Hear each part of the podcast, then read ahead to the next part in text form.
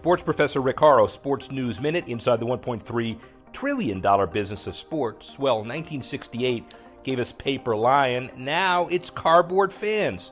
Once bustling with beer soaked fans, stadiums across the world are now full of cardboard cutouts.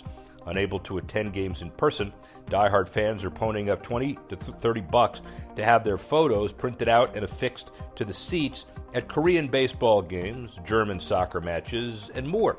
According to Hustle, German filmmaker and soccer aficionado Ingo Muller contacted a local printer and a team to build a portal where fans could upload photos of themselves.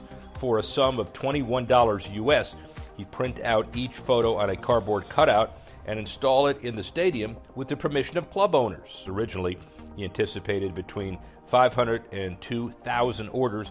So far, over 21,000 people have purchased the cutout. Now, Muller has received inquiries from sports teams in at least 15 countries, including Sweden, Colombia, Russia, Serbia, Austria, about setting up their own cardboard fan project.